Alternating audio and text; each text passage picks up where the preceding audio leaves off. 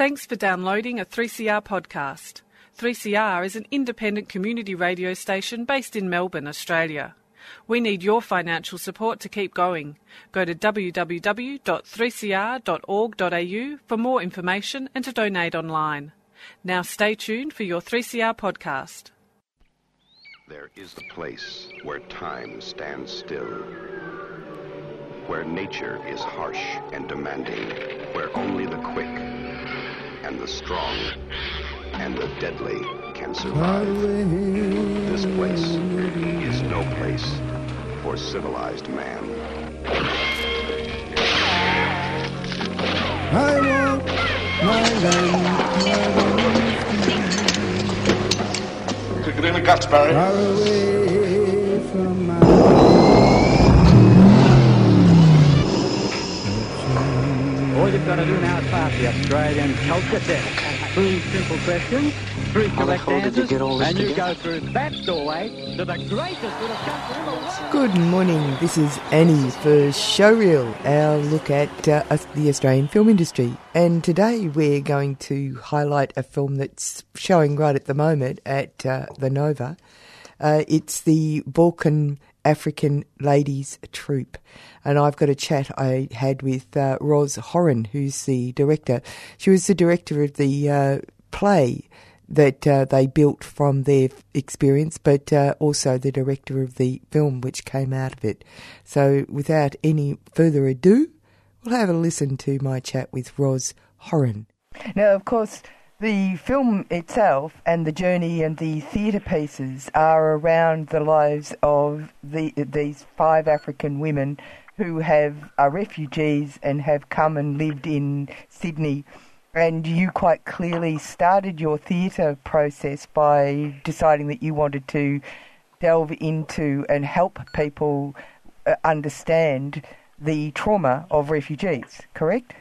Well, no, more, more, more specifically, the trauma of rape. Actually, what that was Ah, about. I right, mean, okay. Yes, yes, yeah. You know, they happen to be refugee women because I, I know that an enormous number of refugee women have been raped. Do you know what I mean? So I went to Australia for UNHCR and I went to START, the Refugee Counselling Service, to see if they might um, introduce me to some women who, who might like to be involved in the project. But I wasn't, this project's not really focusing on the refugee experience as such, you know, like a journey and finding asylum. It's not that. They happen to be refugees, but it really is the story of folk, you know, about women who have been abused and violated and experienced awful violence. And it's about understanding the nature of that specific trauma and how they can move on from there and put their lives together again. And there's, That- it's that- quite yeah. extraordinary stories too. Yes, yeah, they they they are Annie. They're you know each each of them are kind of very different, and some are you know had happened in a domestic situation, and but quite a few of them did happen in the context of war, which happens you know in wars all around the world. Unfortunately, you know it's it's far more dangerous to be a woman in a war zone than it is to be a soldier. Um, you know, so their stories are, are, are you know quite shocking, but these women have resilience, you know, and I, I just find their courage, both their courage in, in sort of coming out and talking publicly about what happened on a stage, but their courage in life and what they're doing with their lives now, you know, it's, it's very inspirational. Can you tell me uh, when you decided that you were going to make a film of this concept? Um, from when, because I began with the play, didn't I? Yeah, you did. I, I, I, I had a camera in in the rehearsal, you know, in the workshops and rehearsal rooms right from the beginning, just in case, you know. So I was filming on spec, but it probably wasn't until um, about two years into me running workshops and getting to know these women, once we'd kind of had the offers to do the show in the theatre, and we. Oh no! It was really after we we even had this sort of extraordinary response in our theatre seasons, like sold out and standing ovations every night, you know, and I saw how the women rose to the occasion and, um, you know, were kind of really empowered by being on stage and having their stories witnessed and validated by the audience. And, uh, you know, it was probably at that stage I thought, I'm so glad I have been filming because I think there's, there's a terrific journey in this and I am going to make a documentary film. Yeah, now the whole thing is incredibly uh, disturbing, really, isn't it? I mean, it was quite courageous, not only of you, but of these uh, women to uh, expose their stories. Yes, that's right. It, it was indeed, and um, but they were kind of ready to. They were feeling um, they were feeling incredibly kind of choked in a way by keeping it inside them, you know, and and um, you know by by holding the silence. They were kind of just really ready to to start to find a way of trying to turn the awfulness of what had happened to them and the trauma of that into something that might speak to other people and might help other people. There's a whole theory about uh, uh, uh the uh, thing about trauma where uh, in uh, psychotherapy in the West there's an awful lot of a reliance on talking therapy. But yeah. using theatre and uh, uh, art is actually another form of the- therapy, isn't it? Well, it is. I mean, it, it, it is in a way. You know, like I mean, it, it the the people involved change, you know, and and kind of become empowered by making something beautiful, turning something traumatic into into something articulate and powerful that you know that can help other people. But we, you know, because theatre is visceral and it's movement and it's image and it's song, like we were drumming and we were dancing and we were singing all right from the beginning, you know. So it wasn't all pain and doom and gloom. We were kind of get, having these outlets to release feelings, you know, sometimes into, into a kind of, you know, song, some of which were joyous, some of which were sad. Um, so you have all of those kind of physical and emotional ways of releasing that's above and beyond talking through through something like thick performance. Now let's go back to the filmmaking. Uh, in a sense, this film uh, like you said, it was a journey. You, you've created it as a journey, but there you must have made choices about themes. Well, of course, every every filmmaker makes choices about scenes. Yes. Can you tell me about that? Well, well, I mean, I was just choosing the scenes that I thought were the most articulate and the most potent and kind of represented key stages of that journey. You know, we've got scenes that showed the kind of really difficult, painful things, you know, like when, in particular, when one of the performers, you know, felt she wanted to drop out and it was all too much, you know, all of that's there. I, I guess we chose things that, that seemed to reflect what we felt was the kind of overall reality, which was, you know, it was very much a roller coaster ride, you know, going from ups and downs and sort of fantastic breakthroughs and exhilarating highs. So I was I was choosing the scenes that somehow illustrated that and reflected that journey. So when you say that, I mean, you decided at some point that you're going to make a documentary out of this, but actually you were filming as at like a diary form. Um, well, I had a camera person in there, you know, like from very early on, who was just wandering around. You know, I sort of said, "Come in today because we're going to be dealing with this, you know, which which I think will bring up bring up some sort of strong things or some interesting things, or come in today because we're putting these scenes together, or you know, come and listen to this discussion we're going to have today.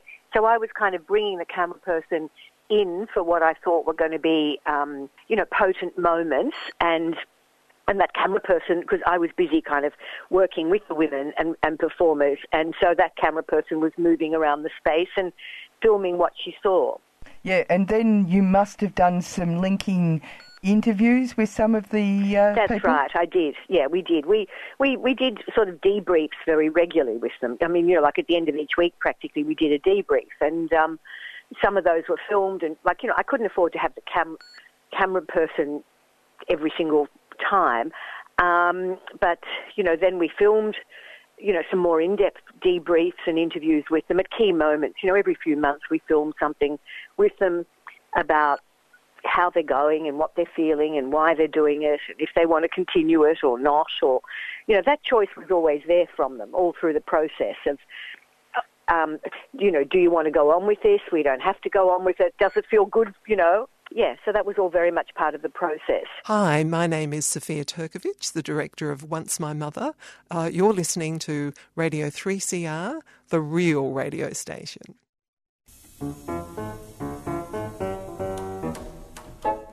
Tune in to On Screen and find out more about what's on the big and the small screen each Saturday, 11am till 12 noon on 3CR. It's a program on film, on filmmakers, and on film festivals.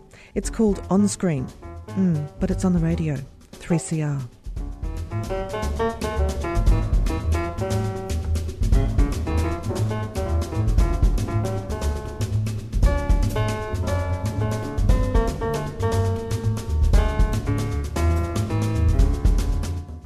You're on 3CR with Annie McLaughlin, and this is Showreel.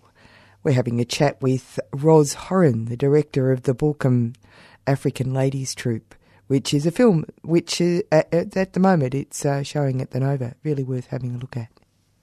We'll continue with our chat. Now, there's something else going on in this film, uh, and obviously for them as well, which is this fascinating discussion about the role of art and interplay between uh, a normal per- person's lived life and what art is, because uh, it comes to a head with one of the women in particular. Yes. Uh, yes. It's an incredible discussion that you have in this film. Mm. It's one of the strengths, mm. I'd say. Yeah, yeah. No, well, it is. That is the unique challenge of, you know, I've ne- I'd never done this before. I'd only ever worked with professional actors, you know, and um, I somehow just got incredibly drawn to these women, and I thought, well, it could be a very powerful thing to actually have them in the show, but also a very risky and a very difficult thing.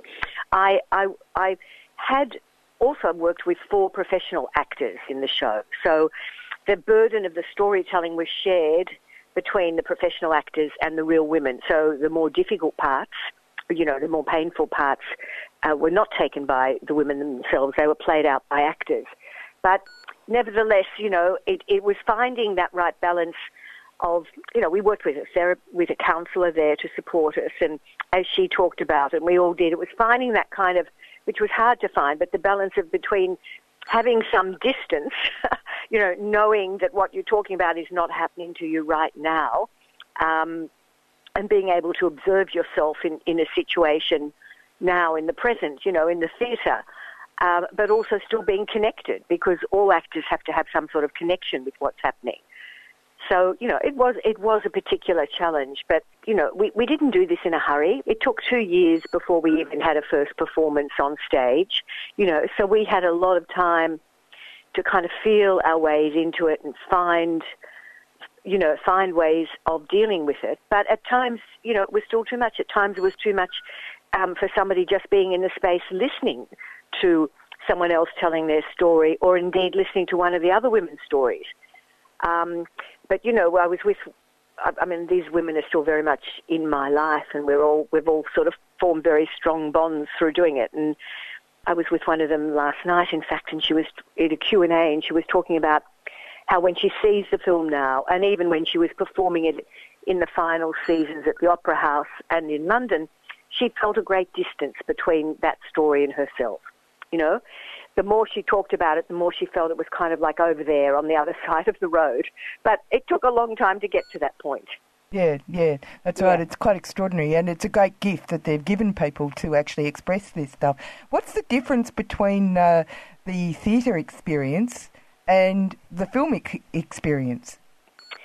Um, the theatre, well, I think the film experience has more layers to it because you're both getting aspects of, you know, I mean, I tried to kind of give, you know, some strong kind of a strong essence of the theatre experience, weaving that through it. But you are also getting the behind the scenes experience. You know, you're seeing at the same time as you're getting a sense of what the theatre was, you're seeing how we, um, you know, how we kind of researched and, and improvised and kind of, in, you know, at times struggled to make it. And then the biggest story of the film is the journey of transformation that happened to the women in the process of five years of being engaged in in this show, and you see them gradually growing from, um, you know, well, where they were five years ago, you know, pretty traumatized and um, you know, very vulnerable women to really quite empowered women today. You can get that in the film. In the play, you're just at this moment in time. Um, so you can't, you know, you are wherever you are with them. You can't get a sense of all that way back and all that way forward, the same time span. There's a lot more lighter moments in the play. We we dealt with you know cliches about Africa. We had scenes in the hairdressing salon. You know, we we interspersed their past stories with stories of resettling in a new country, you know, and all the kind of funny and awkward situations that could arise out of that. Yeah. Does that make sense, Yeah, no, that Yeah. does make sense. And uh, obviously, the uh, level of uh, musicality and uh, other kind of artistic expressions that come out of Africa obviously lend uh, great strength to They do. the play. They do. They do. They do to the play and to the film, I think, you know. Um, right from the beginning, I, you know, before I did a thing, I thought, well, I've got to work with their, their tools, their forms of cultural expression. And so from day one, we, we were drumming, you know, not that they necessarily knew how to drum, some didn't, some didn't, but I had an African drummer there. So every session, you know, we would drum and we would um, sing together. You know, people would share their different cultures and songs and we would dance. And all of that is very much informed the final form of the theatre. And, you know, there's quite a bit of that musicality still being woven through the film. It, there's a couple of really interesting elements there because, I mean, the story is about rape, it's about women, but the, these women come from Africa. But I, I was telling someone about this film and they said, oh, well, where are they from? Because Africa's a big place. And of course, that's true. They come from hmm. different places themselves. So they. That's right. And so Australia becomes this almost a no man's land where people can actually embrace each other in a way that they probably couldn't have done in their own right. country. That's right. It does. It does. And they've all, um, yeah, because you know, we- we- they they come from Eritrea. You know, these women, Eritrea, Guinea, Sierra Leone, and Kenya. Kenya, yeah. And, yeah. And they're, you know, East and West Africa, and you know, they are very different cultures, and um, and they all have preconceptions about each other's Well, of cultures, as you, course. as you, of course, and um, yeah, and all of them, you know, to my, I suppose, in some ways surprise, but also absolute delight, all of them have had fantastic experiences in in being resettled in Australia. Like, you know, they quite a lot of that was in the play because they all talked about coming to Australia and what it's meant and what it's done. You know, so it's good to know that. Um, you know, despite our harsh policies on asylum seekers and stopping the boats, that those that do come in through the official channels and you know whatever resettlement programs we offer that they that they really work you know they feel like Australia has given them a hell of a lot Yeah. you know it's really yeah Yeah, no, that's right. It's a, quite an extraordinary story. Um, just before you have to run off and do what you have to do, um, let's go back to the practicalities of the film making and the editing process. How Yes. long? How long did it take you to? yeah we had a long edit we had a long edit I think we had 12 or 14 weeks probably all up and um yeah I mean I had more than 70 hours of footage and you know it was just um I mean, there, there was so much good, still good material I could, I would have liked to have in the film, but I couldn't. You know, there was just too much material. I had a bit of a false start early on with with an editor, and that kind of relationship didn't continue. And um, and then uh, you know, I found another editor, and that was a really wonderful collaboration because it Can was I a sort of shared, shared Can- vision. Yeah, yeah, that's what I was going to say. Can you tell us about what? I mean, it's a bit like going to a psychotherapist, isn't it? Some of them you, will work, and some of them won't with you. That's right. That's right. Yes. Well, yeah. yeah it's just you know you've got to ha- you've got to have the same vision. you've got to find that, and I I, I found that, and um, you know, so I had a great collaboration with the person who in you know who was the main editor on the film, and we we, we knew exactly what we wanted to do with the story, but it was still you know painstaking because we were weaving together theatrical images with verite interviews, with archival footage. Um, you know, and, and street scenes and, you know, and their families. That's the other thing that you get from the film that's not in the play because it, it does open out to give you their family's reaction to the women, you know, publicly telling their stories on stage. And I, I think that's a very interesting part of the film. Yeah, I do too, and um, I also think that the sense of movement, the way you use uh, travelling, you know, the street Mm-hmm. scenes and stuff like that, that that's a great motif in the film Well, itself. thank you. Yeah, you know, I want. Well, we did do a lot of travelling. You know, it was a lot of travelling for everybody from wherever they were coming from, meeting in Parramatta, and you know, I got to know western suburbs extremely well, and it's great. Um, but you know, it, the whole thing is is a journey, and um, it's been the most life enriching sort of artistic project I've ever done. Yeah, I, I just love these women, you know, and um, and I have been. I feel like I've grown, you know, like I've learned so much about their different cultures and, and certainly learned about you know understanding what sexual abuse does to people. But no, I feel privileged because they're they're still in my life, you know, and. Um, it's it's a kind of it really it really is an artistic pro- project that is overlapped into real life in many ways. You know, as you mentioned in the beginning, it was real life we were trying to put on stage, and then we've had the stage thing, and the flow-on effects of that have really come back into all our real lives. So, you know, it's a kind of lovely to and fro, I guess. how did you ma- uh, How did you finance all this? Well, look, I put a lot of money in myself up front, you know, because all the all the initial filming I did on spec I just paid for, and um, and then once I really knew we were making a film, I, I mean I got a little bit of money from the government, but not you know only a, a bit of development funding from Screen Australia, and largely I financed it from private individuals. Um, I suppose you know people who thought the subject was important and who you know, I guess had confidence in me and whatever I was able to show them, you know, of the film so far. And a lot of personal family foundations have put money in, a lot of private individuals.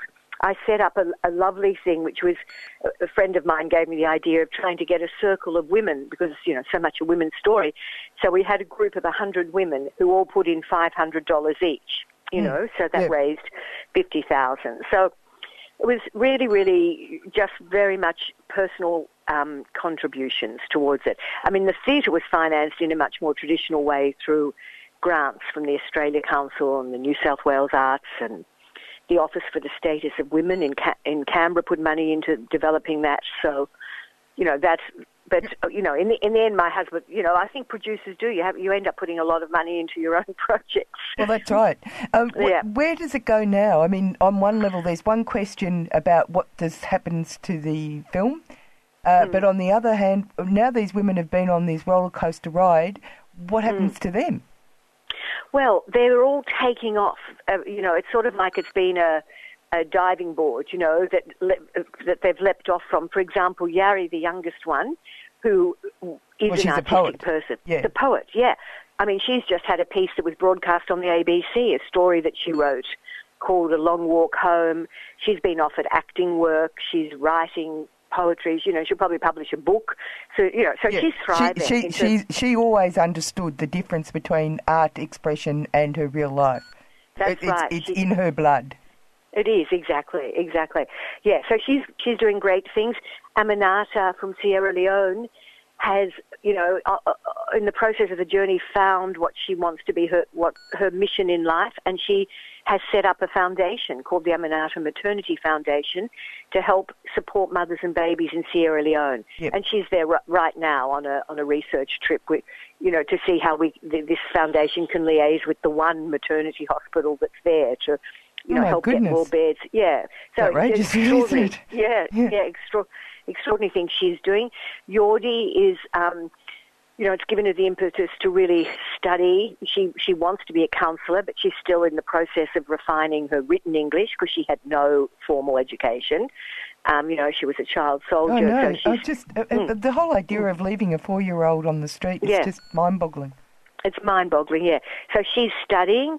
Um, I mean, she's still working hard, just you know, just doing kind of menial work to earn money to support her four children, but she plans to write a book, you know, her life story, and she's you know working towards becoming a counsellor.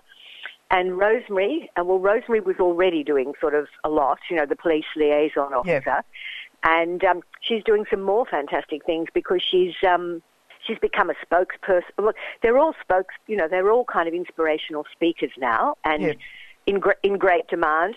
Rosemary runs a wonderful cultural exchange program with refugee women and Australian women in the country. She's, she's one of the leaders and founders of the African Women's Dinner Dance. Oh, so, right. yeah, so they're all just doing amazing things. You know, yeah. this, has, this has been a springboard, and off they're out there contributing hugely to our, to our country. So, what's happening with the film? I mean, I know it's been shown yeah. theatrically. Yeah, so it's having a kind of limited national release starting on Wednesday, October the 6th in Melbourne and Sydney and Perth and Adelaide. I think there's just one screening in Brisbane, and um, it's been at a, you know Melbourne Film Festival, Sydney Film Festival. We're, I'm taking it to Mumbai Film Festival um, very soon. We were invited to that, And then we want to start our outreach program. You know, we want to take it to regional Australia and we want to do screenings on demand to all the sorts of frontline workers who work with people who've been abused. We want to develop an educational kit that will go with the film into schools. So we've got plans for a good year or more, you know, outreach program to really get the film out into the world and into all the communities that would be helped by the inspiration of these women. Hi, my name is Rolf de Heer. I don't live in Melbourne, I live across the water in Tasmania. But if I did live in Melbourne, my number one radio station would be 3CR because it's about community and community matters. Well, I hope you enjoyed that chat I had with director Ros Horin uh, she was talking about her film, The Baulkham African Ladies Troupe, which is uh, now screening at Nova. A very interesting film on a whole lot of levels. Coming up next is Published or Not, and we're going to go out with a terrific song, Something Has Changed, by Kate Vigo and her orchestra. You're on 3CR.